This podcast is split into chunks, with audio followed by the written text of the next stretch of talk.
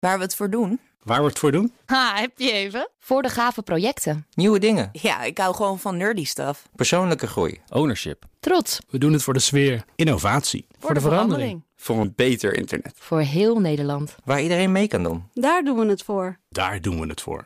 Waar doe jij het voor?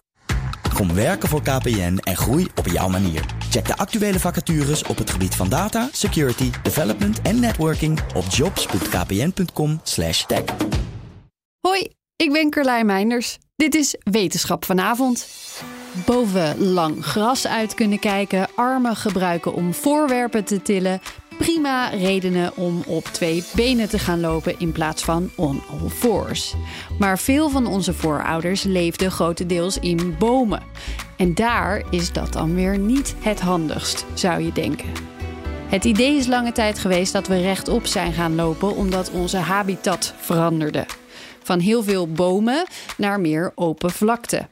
Dan breng je meer tijd door op de grond, is het idee. En zijn er andere uitdagingen. En dat moet ervoor hebben gezorgd dat we ooit onze knokkels van de grond hebben getrokken. Om te onderzoeken of hier ook echt bewijs voor is, bestudeerden wetenschappers wilde chimpansees in het westen van Tanzania. Deze plek ziet er namelijk vergelijkbaar uit met de plek waar de eerste mensen moeten hebben rondgelopen. Duizenden observaties werden op beeld vastgelegd om te kijken of deze groep apen inderdaad meer tijd op de grond doorbracht. En ze zagen geen verschil met hun soortgenoten in bosrijke omgevingen. Ze brachten niet meer tijd door op de grond en bewogen zich niet vaker voort op twee benen. Als ze dat al deden, dan gebeurde dat vrijwel altijd in de bomen. Uit dit onderzoek komt dus geen duimpje omhoog voor de habitattheorie. Toch ook wel tot de verbazing van de onderzoekers zelf.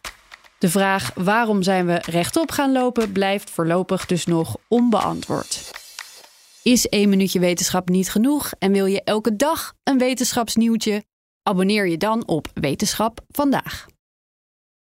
Ook Hugo Reitsma vind je in de BNR-app. Superhandig die BNR-app. Je kunt alle programma's live luisteren, breaking nieuwsmeldingen. Je blijft op de hoogte van het laatste zakelijke nieuws. En je vindt er alle BNR-podcasts, waaronder natuurlijk de belangrijkste, Boeken zijn in de wijk. Download nu de gratis BNR-app en blijf scherp.